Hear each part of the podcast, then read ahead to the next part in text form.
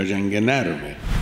New information this noon in the hack on اچ بی او Network. فضای سایبری یه فضای مناسبی برای جنگ کردن هست. The broader threat posed by cyber actors affiliated with the government of Iran who have actively targeted victims in the United States.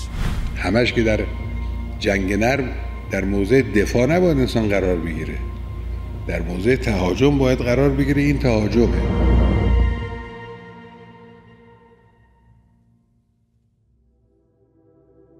دوازده مرداد هزار و چهارصد بیمارستان سیصد و نود و پنج تختی کودکان بوستون هدف حملات سایبری قرار گرفته است. کارهای روزانه بیمارستان مختل شده و جان کودکان بیمار به خطر افتاده. هدف هکرها ظاهراً باجگیری است. بیت کوین در ازای توقف حملات. بیمارستان کودکان بوستون تنها هدف حمله سایبری نیست.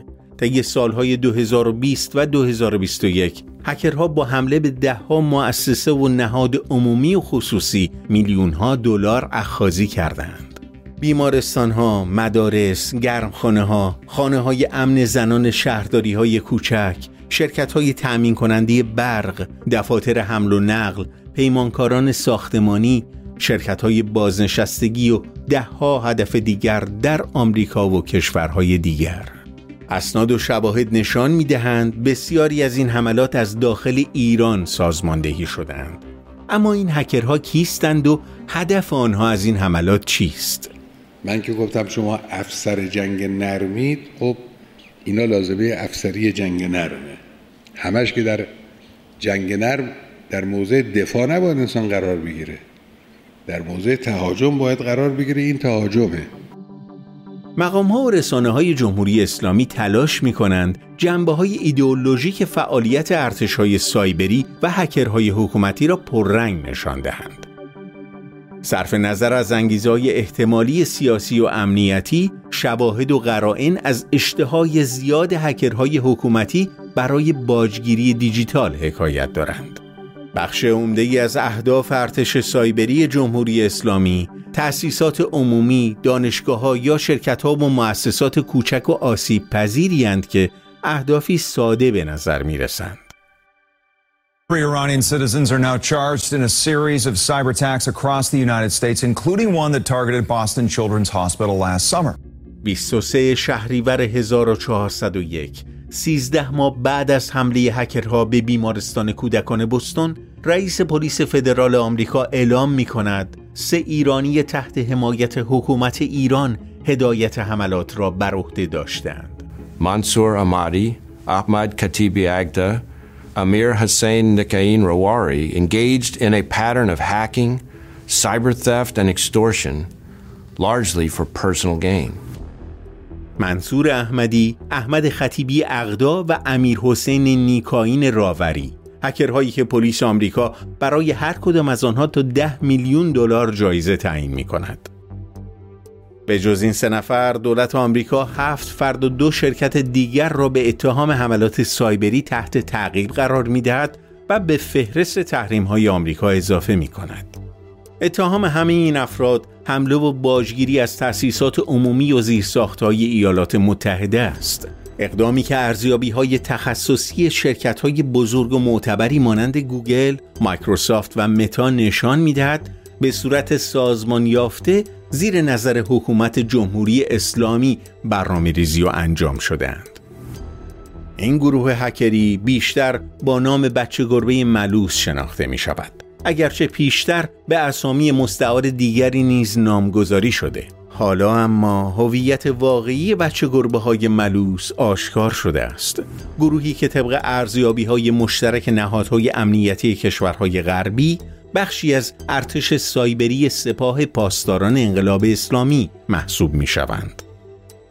فیشینگ یا حملات گردابی روش محبوب و تخصص گروه هکری بچه گربه ملوس است. آنها با روش‌های پیچیده اهداف خود را شناسایی می‌کنند، سپس با جعل هویت، شبیه‌سازی وبسایت‌ها و سامانه‌ها یا نصب بدافزارها روی برنامه‌های آنلاین قربانیان را به دام می‌اندازند.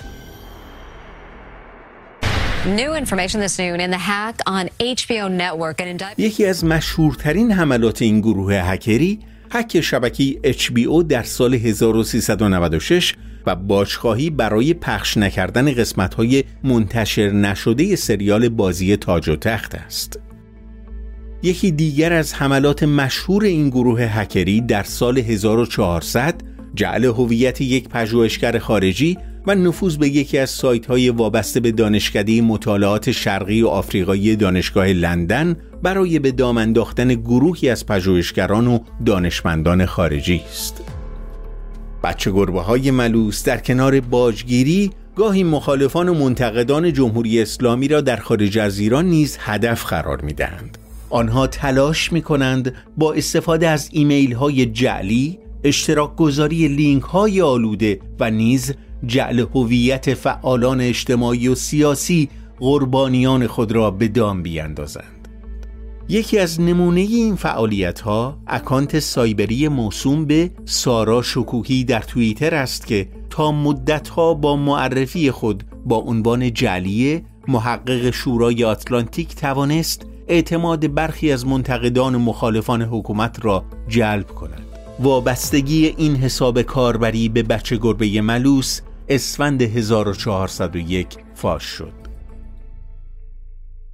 The advisory highlights the broader threat posed by cyber actors affiliated with the government of Iran who have actively targeted victims in the United States, including critical infrastructure. مقام‌های آمریکا می‌گویند هکرهای ایرانی با نهادهای حکومتی ارتباط دارند. سخنگویان جمهوری اسلامی اما مسئولیت ارتباط با هکرها را نمیپذیرند. با این همه دلایل منطقی و محکمی برای ارتباط سازمان یافته هکرها با حکومت جمهوری اسلامی وجود دارد. مهمترین دلیل الگوی مشابه حملات است. آنها همیشه از کدها، ابزارها، بدافزارها و باجافزارها و به طور کلی روش‌های مشابهی برای حمله به اهداف خود استفاده می‌کنند که پیشتر از سوی نهادهای نظامی و امنیتی جمهوری اسلامی برای حمله به کشورهای دیگر استفاده می‌شدند. فراتر از این، با جستجو در منابع عمومی می‌توان به شواهد بیشتری دست پیدا کرد که از همکاری، ارتباط و مشارکت این افراد در پروژه‌ها و طرح‌های کلان جمهوری اسلامی حکایت دارند. به عنوان نمونه میتوان به سوابق و فعالیت‌های منصور احمدی، یکی از سه هکر معرفی شده از سوی پلیس آمریکا اشاره کرد. احمدی مدیرعامل شرکت ناجی تکنولوژی هوشمند فاطر است. این شرکت اردیبهشت ماه نود و هشت با شرح خدمات طراحی، نصب، نگهداری، خرید و فروش و تولید، واردات و صادرات سیستم‌های نرم افزاری و سخت افزاری آیتی و الکترونیکی در کرج تأسیس شده. شرکتی که در آگهی‌های استخدامیش داشتن سابقه فعالیت‌های فرهنگی و مذهبی را یکی از شرایط استخدام معرفی می‌کند. احمدی اما به جز این شرکت با واسطه به یک شرکت دیگر وصل است. گروه توسعه فناوری‌های هوشمند کیان ایرانیان، مالک پیامرسان ایرانی آیگپ که در لایه محتوا و خدمات کاربردی شبکه ملی اطلاعات یا همان اینترنت ملی فعالیت می‌کند. حساس‌ترین پروژه حکومت در حوزه اینترنت که زیر نظر شخص رهبر جمهوری اسلامی با مدیریت شورای عالی فضای مجازی و وزارت ارتباطات پیگیری و اجرا می شود. ابعاد دقیق همکاری و مداخله منصور احمدی و سایر هکرهای مهاجم با این پروژه های حساس امنیتی کاملا مشخص نیست. اما همین اطلاعات موجود هم برای اثبات وجود روابط سازمان یافته مالی و اداری حکومت جمهوری اسلامی با عوامل حمله به بیمارستانها و تأسیسات عمومی کشورهای غربی کافی به نظر می رسد. اعلام کردن فضای سایبر فضای پنجم جنگه. یعنی بعد از زمین و دریا و هوا و فضا، فضای سایبری یه فضای مناسبی برای جنگ کردن هست. جنگ بین کشورها. سالهاست نهادهای تبلیغاتی و رسانه‌ای جمهوری اسلامی تلاش می‌کنند تصاویری حماسی از فعالیت‌های سایبری نهادهای نظامی و امنیتی ارائه کنند. تصاویری که در فیلم‌ها و سریال‌های تلویزیونی به شکلی اغراق شده برتری و اشراف سایبری حکومت ایران را نسبت به رقبای منطقه‌ای و حتی قدرت‌های بزرگ ترسیم می‌کنند. در واقعیت اما معلوم نیست دستاوردهای واقعی فعالیت‌های ارتش سایبری در چه سطحی است. به عبارت دیگر، آیا همان چیزهایی است که در اخبار و گزارش‌های رسمی به تصویر کشیده می‌شوند یا در بهترین حالت در حد باجگیری از بیمارستان‌ها، مدارس، گرمخانه‌ها، مؤسسات بازنشستگی، شرکت‌های خصوصی کوچک و دانشگاه‌ها یا نهایتاً دامگذاری برای روزنامه‌نگاران، دانشمندان، پژوهشگران ایرانی و غیر ایرانی است؟ با بررسی‌ای که انجام دادیم، رد اون اپ رو توی لندن زدیم، رسیدیم به یه آیدی توی ایران. روی اون آیدی سوار شدیم، رسیدیم به اپراتوری که از اینترنتش استفاده کرده. بعد مطمئن شدیم تو همون محدوده‌ای بوده که شما عملیات می‌کردیم. بابا دمت گرم، تو چی می‌خوری انقدر کلت خوب کار می‌کنه؟ کله ماهی.